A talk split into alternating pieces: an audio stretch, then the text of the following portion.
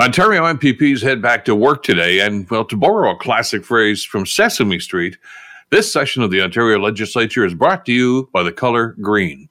See, two of the most compelling stories in this session will involve the controversy over the expansion of the Green Belt and the fate of Green Party leader Mike Schreiner. First, to the Greenbelt issue. The Premier is still embracing that Integrity Commissioner report that exonerates Ford of any wrongdoing in hosting a number of developers at his daughter's Stag and Doe, many of whom just happen to benefit from Ford's decision to allow some of his friends to build within the Greenbelt.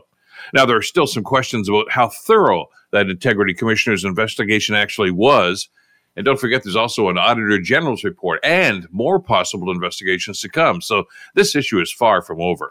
And will Mike Schreiner stay green or flip to red and run for the Ontario Liberal leadership? Some Liberals are openly courting the Green Party leader, but others in the party are uncomfortable, shall we say, with handing the leadership of the Ontario Liberals to a political outsider.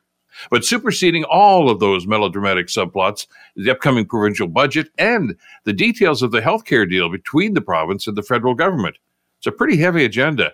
But with a rookie opposition leader now, with Marit Stiles in the NDP, and a Liberal Party in total disarray, we should be concerned about who, if anyone, is actually going to be able to hold this government to account during this very important time.